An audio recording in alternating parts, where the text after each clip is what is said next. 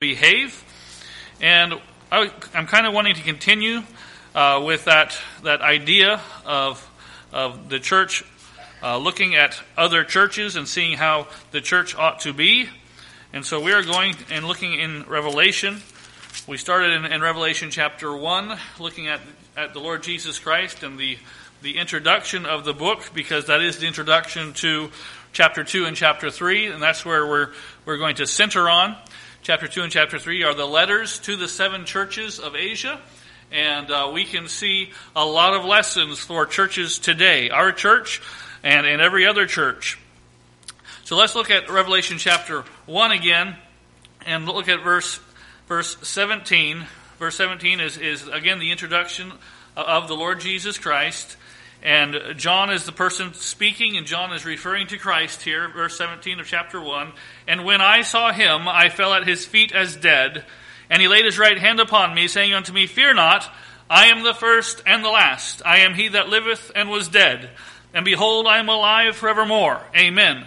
And have the keys of hell and of death. Write the things which thou hast seen talking about what he has just seen about the Lord Jesus Christ, and the things which are, referring to what I'm about to tell you about the present condition of the churches, the seven churches that I'm about to uh, cause you to write letters to and then send them to the churches. Those are the things which are. And the things which shall be hereafter. After the seven letters are over, we believe the rest of Revelation is, is prophetic in the future. And chapter 4 begins w- with the prophecy of what has not come to pass yet. So he's talking about the end times, the end times after after the rapture of the saints, after the church age is over, and the things which shall be hereafter, the mystery of the seven stars which thou sawest in my right hand, and the seven golden candlesticks. The seven stars are the angels of the seven churches, and the seven candlesticks which thou sawest are the seven churches. And we talked about last week how the how the the angels is not a, a, a, a spiritual angel because the word angel just means messenger. There are many times in the New Testament when that Greek word is literally applied to men. Uh, and the messenger of the churches is the preachers, the elders of, of, the churches. And so that word angel is simply referring to the messenger, the preacher of the church. Okay? Now go to Revelation chapter 2, please. Chapter 2. And we're going to pause on our Bible reading for just a little bit and uh, I want to give us a little bit of review about what we talked about last week. But before I get into that, let's pray and ask God's blessing on the message. Dear Lord Jesus, thank you so much for your word. Thank you for uh, these letters to the seven churches. And Father, I pray that you would bless this message. Give me the words to say. I pray that it would be uh, uh, enlightening and, educational, but also uh, convicting, where we need to where we need to change and become more like Christ. Father, I pray that you bless this message in Jesus' precious name. Amen. Before we begin, let's review the four main reasons. The four main reasons that God wrote these seven letters to the churches in the first place. and if you remember these four reasons, it will help you tremendously as we go through this series. The first reason that God wrote these seven letters to these churches were because there were actual historical churches in these cities. In the city of Ephesus, there was a church in AD 95 when Paul, when excuse me, John wrote these letters. There was a physical church in Ephesus. There was a physical church in Smyrna, and so on and so forth. In every one of these cities, these letters were given to instruct these exact churches. That's obviously the main, the, the first main reason why these letters were given. They were sent to these churches. They were letters from, eh, from the Lord Jesus Christ challenging these historical churches. Okay? Then, secondly, these messages were given in the Bible to us today to instruct all churches. These letters are instructions for all churches. These instructions given to these seven real churches uh, in, in, the, the, in Turkey Minor, uh, Turkey or Asia Minor, excuse me, they apply to every church in every century. In other words, uh, you could find your church in one of these churches. You can find a description of your church in one of these churches, or maybe half a description in that one and half a description in another one, perhaps. But every church in every century, throughout every age, fit in these descriptions. Okay?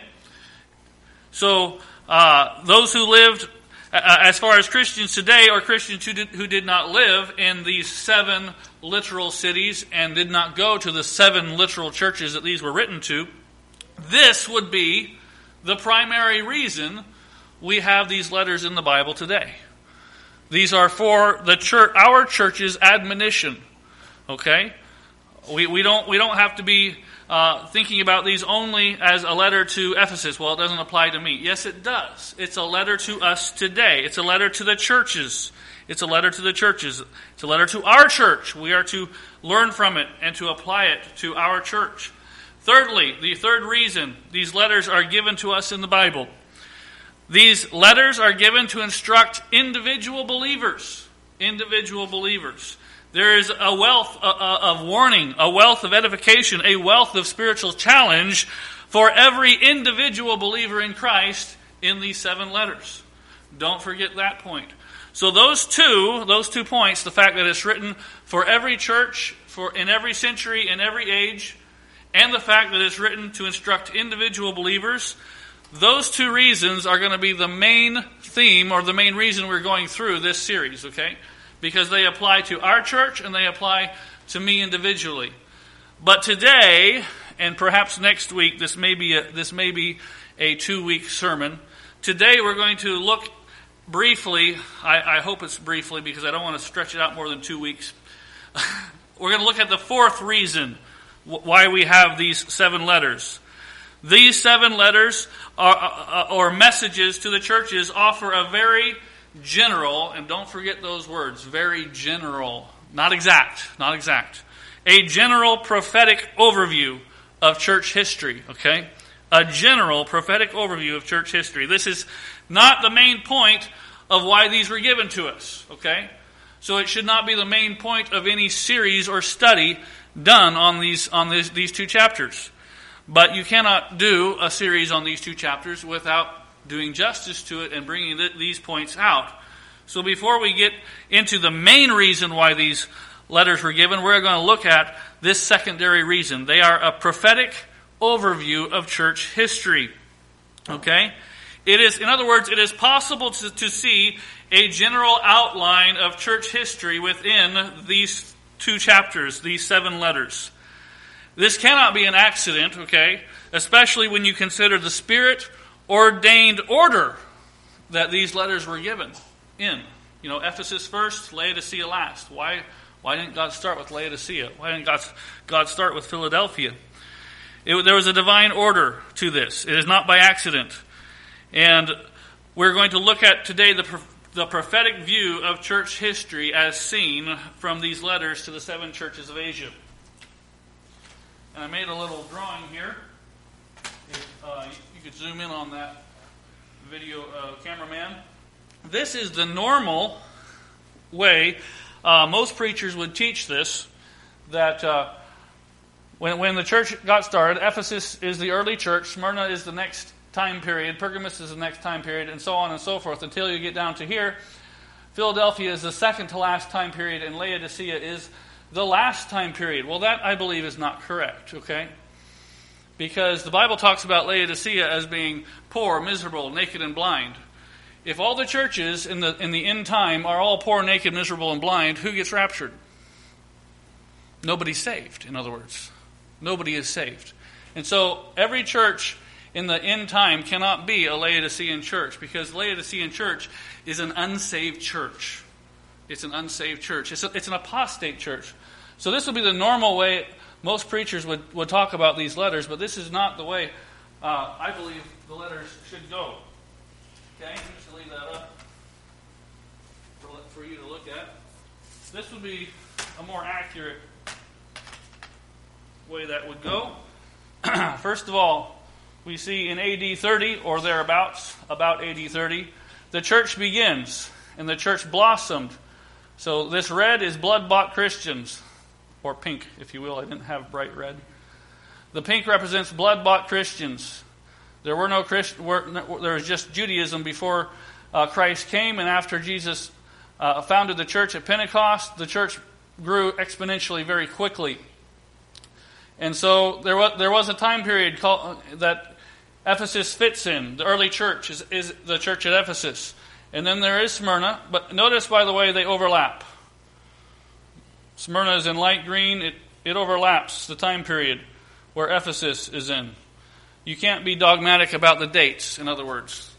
They, these fluctuate, they're, they're, they're just a general overview of church history. You can't get into these and say, well, this, they, ha- they didn't faint, and so this means exactly this. It's, it's general. You cannot, just like a parable, you cannot take every little detail and force it to fit church history, okay? It's a general overview. And these, these, these uh, letters, the, the time period overlaps each other, okay? So then Ephesus is first, Smyrna, Pergamos, Thyatira, Sardis, Sardis would be the Reformation church, Thyatira would be the Dark Age church. After the Roman Catholic Church got fully into swing, we're going to see that probably next week, maybe this week. Uh, and then Philadelphia. Philadelphia, there are only six blood bought, redeemed churches represented by these seven churches. There is also the Laodicean church down here. It started with the Judaizers back in Paul's day. Basically, ever since the beginning of the church history of church history, there has been a Laodicean church, and it uh, grew slowly. It, the apostates came out of, of the, the true church. They weren't blood bought; they were false false false converts. In the Laodicean church, the apostate church is growing exponentially today. Okay, so the Laodicean church has existed the entire time that these other church uh, periods were going through. Okay? So the Laodicean church, you'll, you'll understand that better when we get to the letter to Laodicea. I'm going to leave that up for you to look for you to continue looking at. And before we jump into this more, I should address those who would disagree with this whole sermon. Okay, there are some people that say, "Oh, the, these letters don't at all uh, point to church history the, your, your reason for this sermon is null and void. We'll go to Revelation chapter 3, verse 10, please. Revelation 3.10. This is the letter to Philadelphia, the, the last blood-bought and redeemed church before the rapture. In Revelation 3.10, Because thou hast kept the word of my patience, I also will keep thee from the hour of temptation, which shall come upon all the world to try them that dwell upon the earth. Now, if this does not re- uh, picture church history, and this letter is should, should be read today as only a letter to the historical church uh, of Philadelphia, then I have a, some serious questions to you. What, at what time period in the Philadelphian church history did Philadelphia escape persecution that came upon all the world. Never. This, this would be a false, a false prophecy. But it is about the end time church. Because thou hast kept the word of my patience, I also will keep thee from the hour of temptation. This is clearly referring to the Great Tribulation, which the historical church at Philadelphia did not live to see. There is no historical church there that could be traced back all the way to the church that was founded uh, and was pastored by John the Apostle. so, why would God have said it to that church there in the physical Philadelphia if it only applied to physical Philadelphia and it never happened? Well, it didn't apply just to physical Philadelphia. And if you disagree, if you think that it should only apply to physical Philadelphia, and this doesn't apply to church history, then you will need to explain this verse. You'll have to come up with a very good explanation for this verse. Okay? Uh, you'll need to explain this verse satisfactorily in reference to a Philadelphian church, the Philadelphian church, in contrast to, say, a Sardis church, which Sardis is also kept from the Great Tribulation. Why did God only say it to the Philadelphia church? Why didn't God say it to the Sardis church too? Okay? He kept all of these churches from the Great Tribulation. This is the only one that goes into the Great Tribulation the apostates. So, why didn't he say it to any others if it was just for physical Philadelphia? And again, you cannot fit every detail of these letters. This is very important. Do not try to fit every detail of these letters into the church history, okay? It just doesn't fit. But it is a general, general overview. So let's go to Ephesus and see what I'm talking about. Ephesus, please. This is the first period of church history. And by the way, this is not a normal message. I'm, I'm sorry if this might be a boring message. If you don't like history, this might be a little dry. I'm sorry. This is not my normal message. We're going to have a lot of history in here, church history. Okay? The first period is Ephesus. This is the apostolic church from AD 30 to, you know, wherever the apostles died off. Maybe AD 100, maybe AD 120. Again, the dates aren't very important. It's just the early church. It's the early church. So let's read now Revelation chapter 2, the actual letter to Ephesus. And in this letter, we're going to see the apostolic church leaving their first love. Revelation 2 1. Unto the angel or the pastor of the church of Ephesus, write, These things saith he that holdeth the seven stars in his right hand who walketh in the midst of the seven golden candlesticks. I know thy works, and thy labor, and thy patience, and how thou canst not bear them which are evil. And thou hast tried them which say they are apostles, and are not, and hast found them liars. And hast borne, and hast patience, and for my name's sake hast labored, and hast not fainted. Nevertheless, I have somewhat against thee, because thou hast left thy first love. Who's their first love? The Lord Jesus Christ. Remember therefore from whence thou art fallen, and repent and do the first works. What were the first works? He's referring to the teaching of the apostles. Those are the first works. Or else I will come unto thee quickly, and will remove thy candlestick out of his place, except thou repent. But this thou hast, that thou hate, that that thou hatest the deeds of the Nicolaitans, which I also hate. He that hath an ear, let him hear what the Spirit saith unto the churches. To him that overcometh will I give to eat of the tree of life, which is in the midst of the paradise of God. So this describes the apostolic church leaving their first love, the Lord Jesus Christ. The early churches as a whole gradually began to abandon their wholehearted zeal for Christ and His Word. Uh, they gradually ceased living by faith and they settled down comfortably in the world gradually, rather than walking as pilgrims in a strange land as the apostles had taught them. Harry Ironside, we're going to be quoting a lot from Harry Ironside today, said, Ephesus means desirable. The word Ephesus means desirable in Greek. Such a term would, as a, as a Greek applied to the maiden of his choice, I have chosen my desirable one. Ephesus gives us a picture of the church as it was in the beginning God's desirable one. When the Lord held the stars, his servants, in his hand and controlled their ministry, he sent them here and there just as he would to proclaim the glad gospel of his grace and to minister to his saints. The early church was walking in separation from the world. In the days of Ephesus, believers could not bear those who were evil. More than that, they were loyal to the truth. That's what Harry Ironside said. So, this is a picture of the early church. And it fits what, what, the, what the Bible says here, fits what did happen, generally speaking, in the early church. Second one, Smyrna. We're only going to get about halfway through here today. Smyrna, about AD 60. Again, it overlaps. This one, Ephesus went, you know, maybe into 120, maybe into 150. I don't know where Ephesus went to. But Smyrna would have started about AD 60 in Nero's time. Smyrna, this letter describes persecution and poverty, and it describes synagogues of Satan. Let's read it. Revelation 2, verse 8, or, yeah, Revelation 2 8. And unto the angel of the church in Smyrna write, These things, these things saith the first and the last, which was dead and is alive.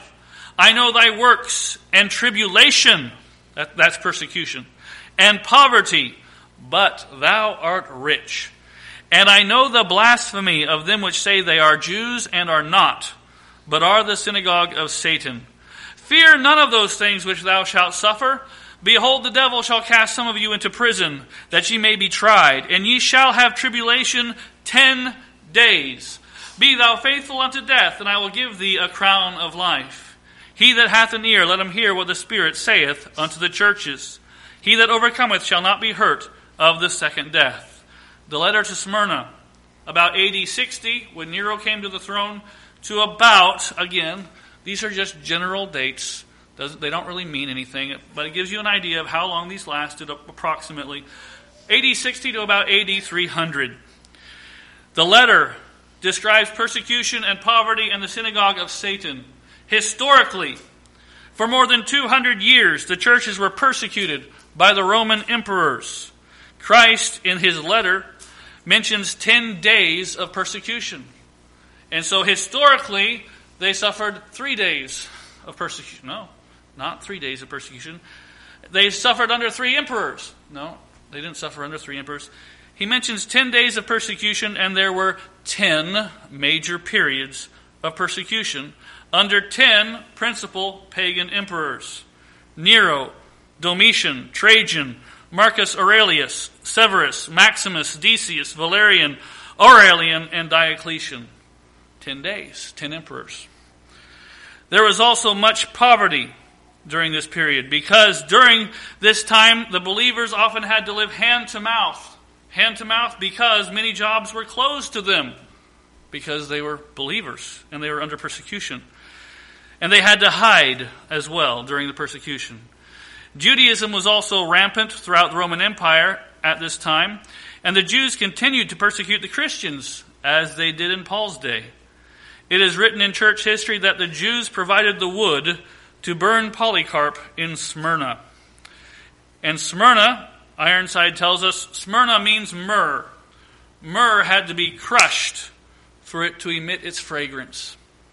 This description sets forth the period when the church was crushed beneath the iron heel of pagan Rome, yet it never gave out such sweet fragrance to God as in those two centuries of almost constant martyrdom. Ironside. So that's our two letters, fit the two first periods of church history.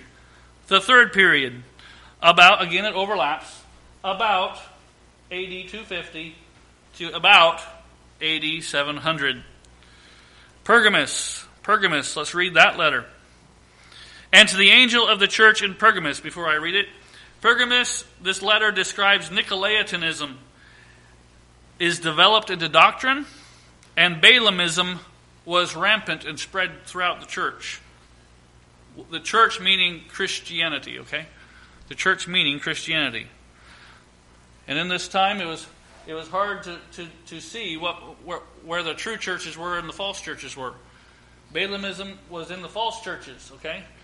Nicolaitanism was in the false churches.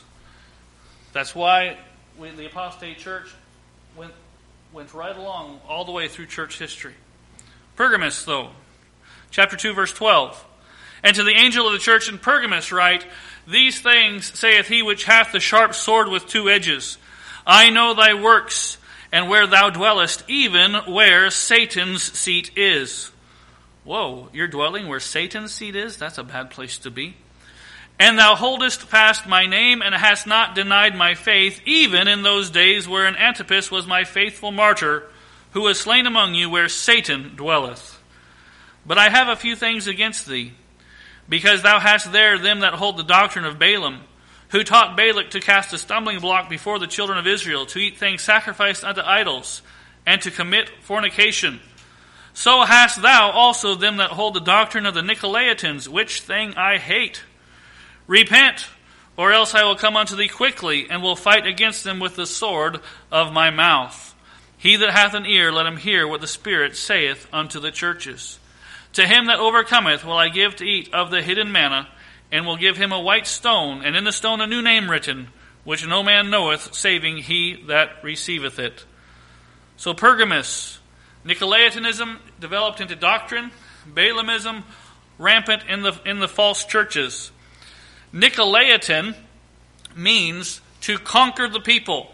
Conquer the people. It refers to the rise of the unbiblical hierarchical doctrine of church government. Priests and bishops, and this, this uh, bishop over here is over this bishop at this local church and that's not scriptural. Hierarchical doctrine of church government, that's Nicolaitanism. By the days of Constantine in the fourth century, the Bishop of Rome was exalted together with his cohorts, and Nicolaitanism was well on its way to producing the papacy. In the early 7th century, Gregory the Great solidified the papacy. Remember, 7th century would be 600s, 600, AD 600. that always confused me when I was younger. In the early 7th century, Gregory the Great solidified the papacy, becoming the first official pope and later that century, Pope Theodore I was the first pope officially called sovereign or supreme pontiff, which you shouldn't call anybody the supreme pontiff, only Christ is the supreme pontiff. At the same time, there was a gross breakdown of separation from the world. This would be the doctrine of Balaam. Gross breakdown of separation from the world. And unregenerate pagans were brought into church membership, and their pagan practices, such as prayers to the dead, veneration of relics were Christianized and adopted into the Laodicean churches.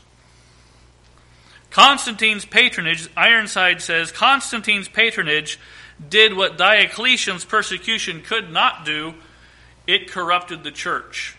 And she forgot her calling as a chaste virgin espoused to an absent Lord. Then she gave her hand in marriage to the world that had crucified him thus entering into an unholy alliance of which she has never really repented. Ironside. That's Pergamus. Again, the letters to the churches generally fit the history, the history of the church.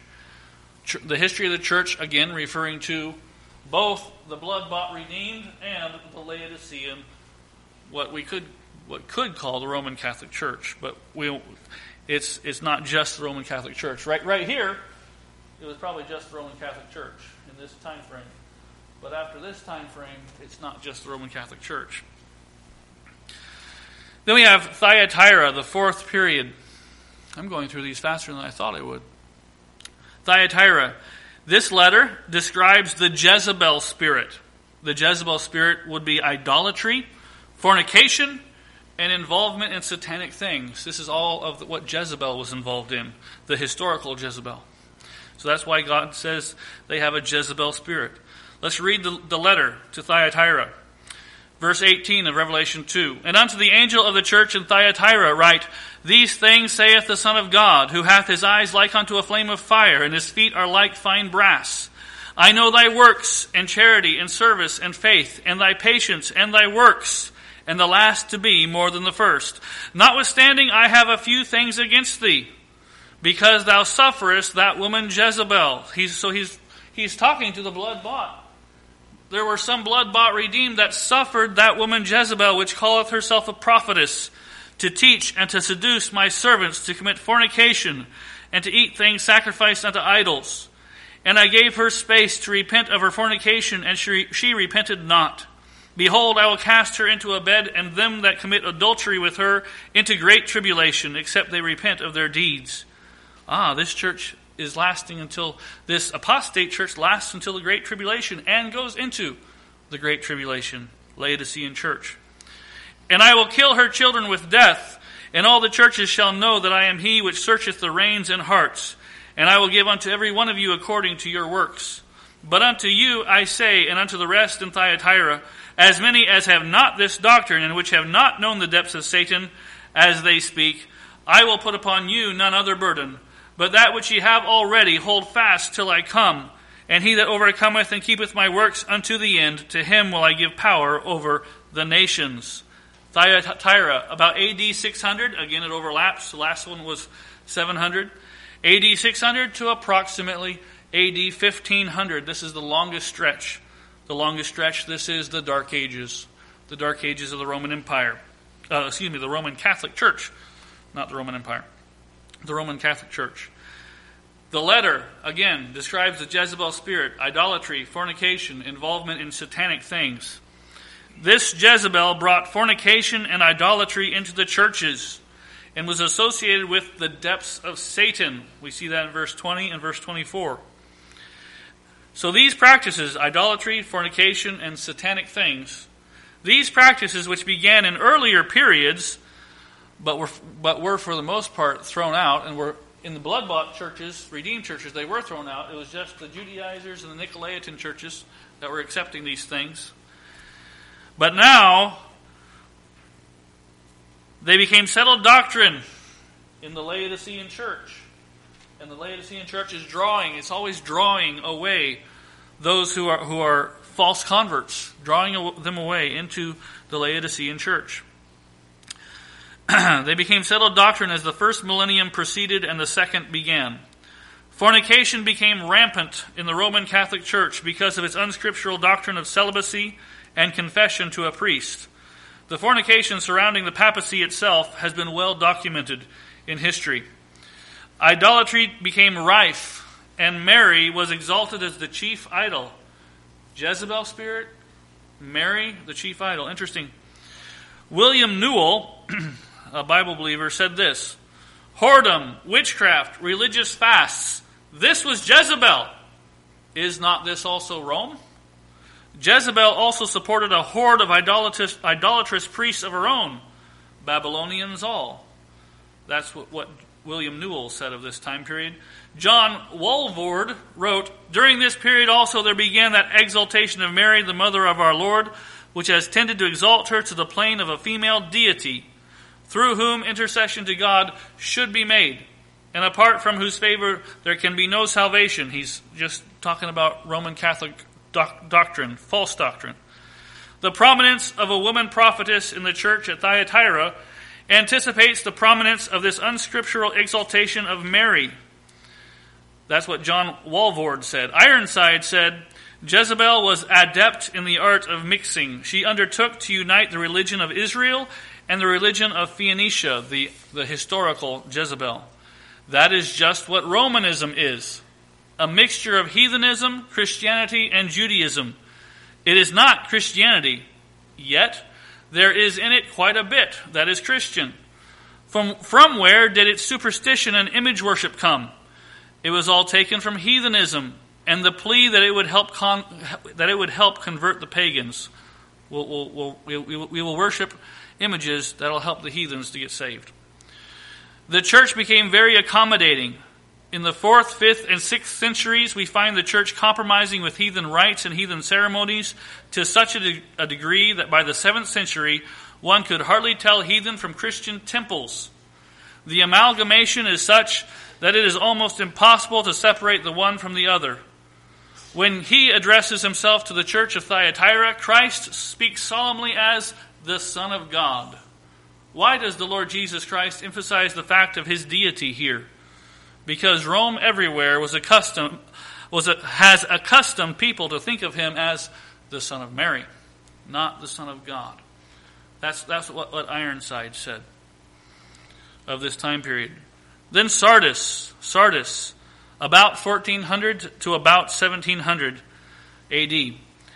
Sardis, in the letter describes a partial reformation, a partial, insufficient reformation. Let's look at the letter to Sardis, Revelation 3.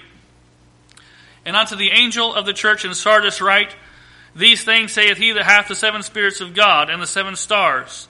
I know thy works, and that and that thou hast a name, that thou livest, and art dead. Interesting. Thou hast a name, that thou livest, and art dead. Be watchful and strengthen the things which remain that are ready to die, for I have not found thy works perfect before God. Remember therefore how thou hast received and heard, and hold fast and repent. If therefore thou shalt not watch, I will come on thee as a thief, and thou shalt not know what hour I will come upon thee. Thou hast a few names, even in Sardis, which have not defiled their garments, and they shall walk with me in white, for they are worthy. He that overcometh, the same shall be clothed in white raiment and I will not blot out his name out of the book of life, but I will confess his name before my Father and before his angels. He that hath an ear, let him hear what the Spirit saith unto the churches. This fifth period of church history describes a partial, insufficient reformation. Sardis, this church had a name that it was alive, but Christ said, You're actually dead. In verse 1. He said it, its works were not perfect before Christ, before God, in verse 2. He said the church, the church was told to remember the first works. Again, referring to the New Testament pattern given by the apostles in verse 3. All of these things are characteristic of the, of the denominations that arose out of the Protestant Reformation in the 16th to the 18th centuries. They left the Catholic Church and rejected some of Rome's false beliefs and practices, but they did not return to the pure apostolic model. They still held to infant baptism. They still held to, to special priesthood. We are all priests of God if you are born again. They still held to sacraments. They held to liturgy and other errors. They established state churches. Christ didn't tell us to establish state churches. And brought the unsaved into church membership by the rite of infant baptism. Thus, though they had a name that they lived, they were largely dead. William Newell said of this Sardis church, the Reformation church, nothing could describe Protestantism more accurately. As over against Romish night and ignorance, she has enlightenment and outward activity, the great state churches or denominations with creeds and histories, costly churches and cathedrals, universities and seminaries, boards, bureaus of publication and propaganda, executors of organized activities, including home and foreign missions, even lobbymen to influence legislation at court. You and I dare compare the church with no other model that the Holy Spirit gave, at, with no other model that the Holy Spirit gave at Pentecost and in Paul's day. And compared to that, the model that Christ gave in His Word, Protestantism has a name but is dead. Protestantism has a name but is dead. That was William Newell. Of Sardis, Ironside said, Nothing can be much sadder than vast congregations of people who are baptized, banded together as Christians, taking the sacrament of the Lord's Supper, zealous for church and Christianity, and yet largely devoid of personal saving faith in Christ. What can be sadder than that? Trusting in forms, ceremonies, and what some people have called birthright membership, rather than in new birth through the Word and the Spirit of God. That was Ironside. Sardis, an, an insufficient Reformation church. And then the, the sixth and last blood bought redeemed church that had, at least that had some blood bought and redeemed in it, the Philadelphia church. This would be about the time where the Bible, the Philadelphia church would have began about the time the Bible was put into common language. And the Bible was finally able to be known by the common man. This is when the Philadelphia church began. About, or, or I should say, at least uh, when the common tongue Bibles began to take effect in people's lives. Tyndale and the others started way early. But I, I would put the Philadelphia period where the, the Bible started having an effect about AD 1600. 1600. And how long will this Philadelphia period last? Till the rapture. Till the rapture. We are in the Philadelphia period of true churches. Of true churches. But we are but the Laodicean period, oh, the Laodicean period has always been there, and it is taking away churches causing true churches to fall into apostate uh, into an apostate state. They are turning from Philadelphian churches to Laodicean churches all around us. Philadelphia, the last true church age. It's the sixth period. Turn, turn to Revelation 3 7. And to the angel of the church in Philadelphia, write, These things saith he that is holy, he that is true he that hath the key of David, he that openeth and no man shutteth, and shutteth and no man openeth. I know thy works. Behold, I have set before thee an open door, and no man can shut it. For thou hast a little strength, and hast kept my word, and hast not denied my name. Behold, I will make them of the synagogue of Satan, which say they are Jews and are not, but do lie. Behold, I will make them to come and worship before thy feet, and to know that I have loved thee. Because thou hast kept the word of my patience, I also will keep thee from the hour of temptation which shall come upon all the world to try them that dwell upon the earth. Behold, I come quickly. Hold that fast which thou hast, that no man take thy crown. Him that overcometh will I make a pillar in the temple of my God, and he shall go no more out. And I will write upon him the name of my God, and the name of the city of my God, which is New Jerusalem which cometh down out of heaven from my God, and I will write upon him my new name. He that hath an ear, let him hear what the Spirit saith unto the churches. Philadelphia. It describes the churches that keep God's word, verse 8, and escape the great tribulation, verse 10. This is the remnant of sound churches that remain true to God all the way until the rapture. We need to be in that group. Amen. We need to be in that group of sound churches that remain true to God all the way to the rapture. From the fact that Jesus' promise to the church at Philadelphia obviously looks beyond anything that was experienced in that church historically and can only apply directly to churches existing at the time of the rapture today when Jesus comes back. That's verse 10. We see that there will be Philadelphia churches existing up to the rapture of the church. Philadelphia church is existing in the darkest hours until Christ returns as the morning star and raptures his church out of here. He promised the gates of hell shall not prevail against it. Many people today have abandoned the church as an institution, but Jesus promised that he would be with it even unto the end of the world. Matthew 16, 18, and Matthew 18, 20. So, in spite of widespread apostasy, apostasy is, is becoming more and more. In, st- in spite of widespread apostasy that exists in, in our day, and it's promised, by the way, it is promised to get worse and worse. We'll look, that, look at that in just a little while. We can be encouraged that there are true Philadelphian churches today. True Philadelphian churches. We are responsible to continue to support Christ's chosen institution, the church, the Philadelphia church, until he comes. Somebody said Philadelphia is a description of a loyal remnant called out by the Spirit of God and bearing the final testimony to the whole counsel of God by word and deed. A loyal remnant. Apostasy is spreading. And then we come to the last letter Laodicea. The unregenerate, apostate, end time church that would be, if Christ had come back here, it would have been the end time church. If Christ had come back here, it would have been the end time church. It has always existed uh, since the, the time that Christ established the church. Revelation 3, verse 14. And unto the angel of the church of the Laodiceans write, These things saith the Amen, the faithful and true witness, the beginning of the creation of God. I know thy works, that thou art neither cold nor hot. I would thou wert cold or hot. So then, because thou art lukewarm, and neither cold nor hot. I will spew thee out of my mouth. That doesn't sound like a saved believer to me. Because thou sayest, I am rich and increased with goods, and have need of nothing, and knowest not that thou art wretched and miserable and poor and blind and naked.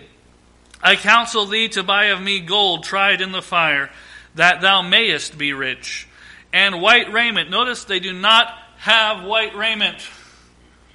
That is a symbol of salvation, a symbol of the righteousness of Christ. They do not have it.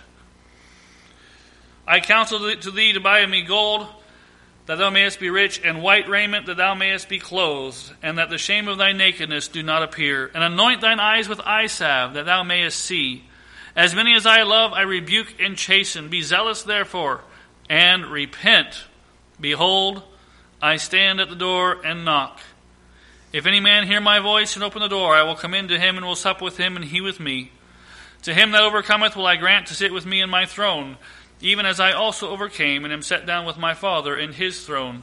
He that hath an ear, let him hear what the Spirit saith unto the churches. Notice verse 20 again. Behold, I stand at the door and knock. Go back to Revelation chapter 1.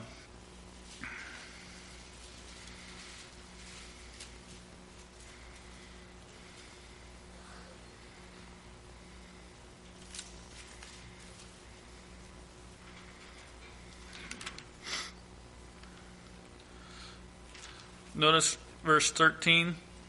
And in the midst of the seven candlesticks, one like unto the Son of Man. He's standing in the midst of the seven candlesticks. Revelation 2 1. Unto the angel of the church of Ephesus write, These things saith he that holdeth the seven stars in his right hand, who walketh in the midst of the seven golden candlesticks. What were the candlesticks representative of? The churches. He was in the church. He was in the church. Go back to Revelation 3:20. Where is he now in the Laodicean church? Behold, I stand at the door and knock. He's standing outside the church. He's no longer in the midst of the Laodicean church. He's standing outside of it. This is an apostate, unsaved, unregenerate church, historically speaking.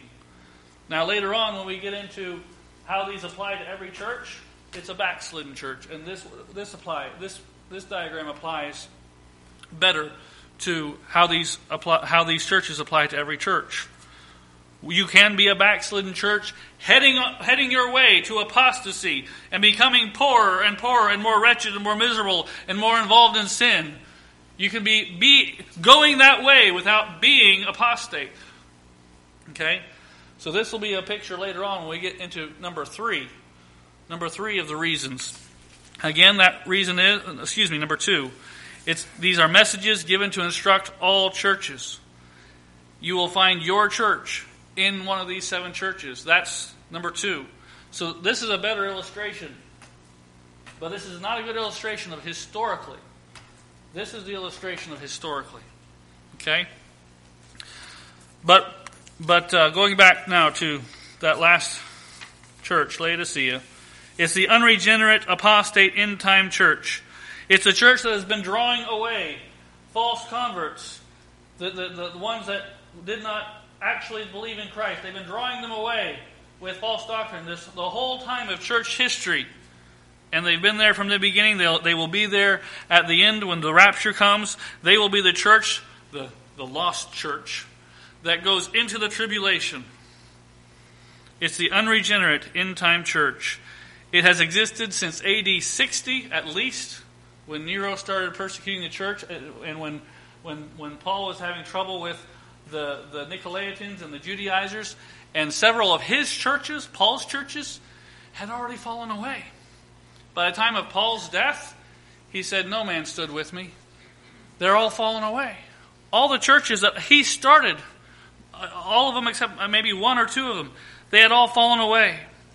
There has always been an apostate, unregenerate church since the time of the, the apostles. And this so called church has grown and grown alongside the true churches throughout the entire church age.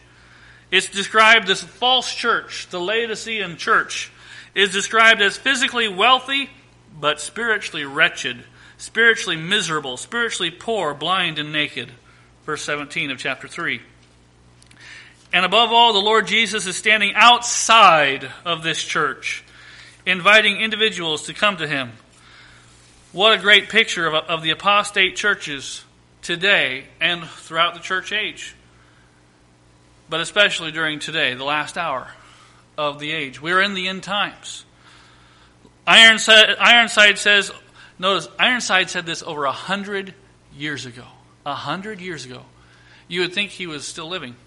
And he was talking about today. He said this, Ironside, Laodicea is a compound word meaning the rights of the people.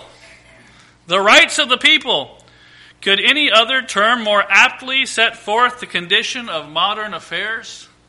Rights of the people. It is the era of democratization in both the world and the church. The spirit of this ultra democratic age has invaded a large portion of the professed church. The authority of God and His Word is rapidly being denied. The spirit of the age is, is the spirit of a large part of the church democracy, whatever the, the group decides, that's what we'll do. What about the will of Jesus Christ? What happened to that? the authority of God and His Word is rapidly being denied. Uh, hence, the striking correspondence between this letter to the Laodiceans uh, and, and what is so prevalent about us. There is neither burning zeal for His Word, nor yet absolute repudiation of Christ and the Bible. And that's what people are, want us to do today. Accept everything. Be, be, be, be okay with everything. I, I'm okay with the Word of God. The Word of God is the authority. there is neither burning zeal for His Word nor yet absolute repudiation of Christ in the Bible. Instead, there is a nauseating, a hundred years ago, this guy said this nauseating, lukewarm condition that is abhorrent to the Spirit of God. Never were church dignitaries and carnally minded religious leaders more satisfied with themselves and their great work than today. They advocate anything and everything that will seem to increase the church's popularity. Ah, beloved friends, Ironside says, it is getting late in the dispensation, the church age. The nightshades are fast falling, and the Lord, who in the beginning was in the midst of his church, stands outside that lukewarm system that calls itself by his name, and he knocks in vain for entrance. He knocks in vain for entrance. Another biblical scholar, J. A. Seiss, S E I S S, wrote this back in 1900, 122 years ago. He wrote, It is Laodicean conformed in everything to the popular judgment and will.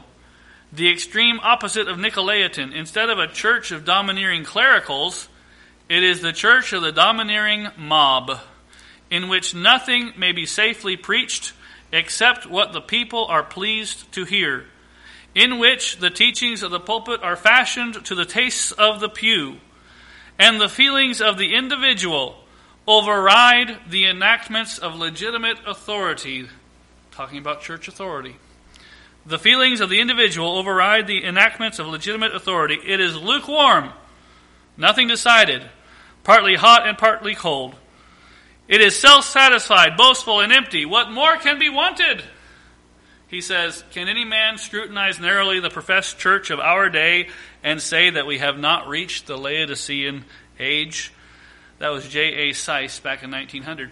Well, yeah, we have, because the Laodicean age was always there with us, pulling, pulling false converts away from God. What can we learn from the, the prophetic view? This is, again, the prophetic view of the seven letters. Go with me to 2 Timothy, please, chapter 3. 2 Timothy 3. Apostasy will increase until the end. That is one thing you and I can be sure of from the prophetic lessons here in these letters to the churches. Apostasy, false converts falling away from the truth, false churches being raised up, uh, false doctrine being taught. That will increase until the rapture. 2 Timothy chapter 3 verse 13. But evil men and seducers shall wax worse and worse, deceiving and being deceived. We've got to be careful. We have got to be careful not to become one of those that get deceived. The Word of God is the standard. The Word of God has not changed. It's been the same for 6,000 years, ever since God began writing His book. God's Word does not change. it's been established in heaven from the foundation of the world. That is our standard. We must not fall uh, prey to these, to these uh, tricksters and deceivers. Apostasy will increase. Watch out. Watch out. Secondly, the second lesson the church of Christ will not be conquered. It won't die. Go back to Matthew chapter 16, please. Matthew 16. Yes, apostasy increases. Yes, uh, false churches get stronger and stronger. Uh, there will be fewer and fewer and fewer true churches. How does that happen? Do, do, do uh, people who are Christians become non Christians? Do we lose our salvation? No. It's just that pastors get old and die, and then another pastor who, who could be an unbeliever gets put into that church, and he leads the church astray. And that church, which once was sound and led by a, a Bible believer and a born again man, now is not led by a Bible believer and a born again man, and it goes apostate. And the Bible believers leave the church. The ones who are saved leave the church and go find a different church. And that church becomes Satan's church. Okay?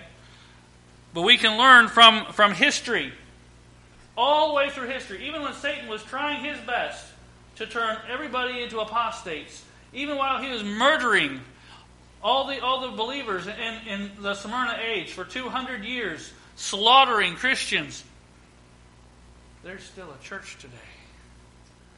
There's still a church today, a true church. Why? Because of Matthew 16 and verse 18. Jesus said, And I say also unto thee, talking to Peter, that thou art Peter, and upon this rock I will build my church, and the gates of hell shall not prevail against it. There's still true churches. There's still Philadelphia churches today because Jesus has kept his promise and he kept true churches uh, uh, established throughout the ages, even though there were churches that became established and then fell away. A, a, a, new church established and it fell away after time. Yet there are still true churches like ours that hold to the Word of God. That hold to the Word of God. But no church is safe. No church is safe. No one church is safe from falling away. Yes, there will be churches that will still be Philadelphia churches when Jesus comes back, but not necessarily this one. We must be watchful. We must be careful not to let false doctrine in, not to let anything in that denies God's Word. God's Word is the standard, God's Word is the, the, the, the point of compass that we go by. We must be not allow anything that uh, is contrary to God's word be a part of our lives. Apostasy will increase, but true churches will also be there. Jesus said, Will I find faith on the earth? Why did he say that? Because of this false Laodicean church. Will I find faith on the earth? Yes, you will, Lord Jesus, because you promised you would. You promised your, there would be a, your church still there.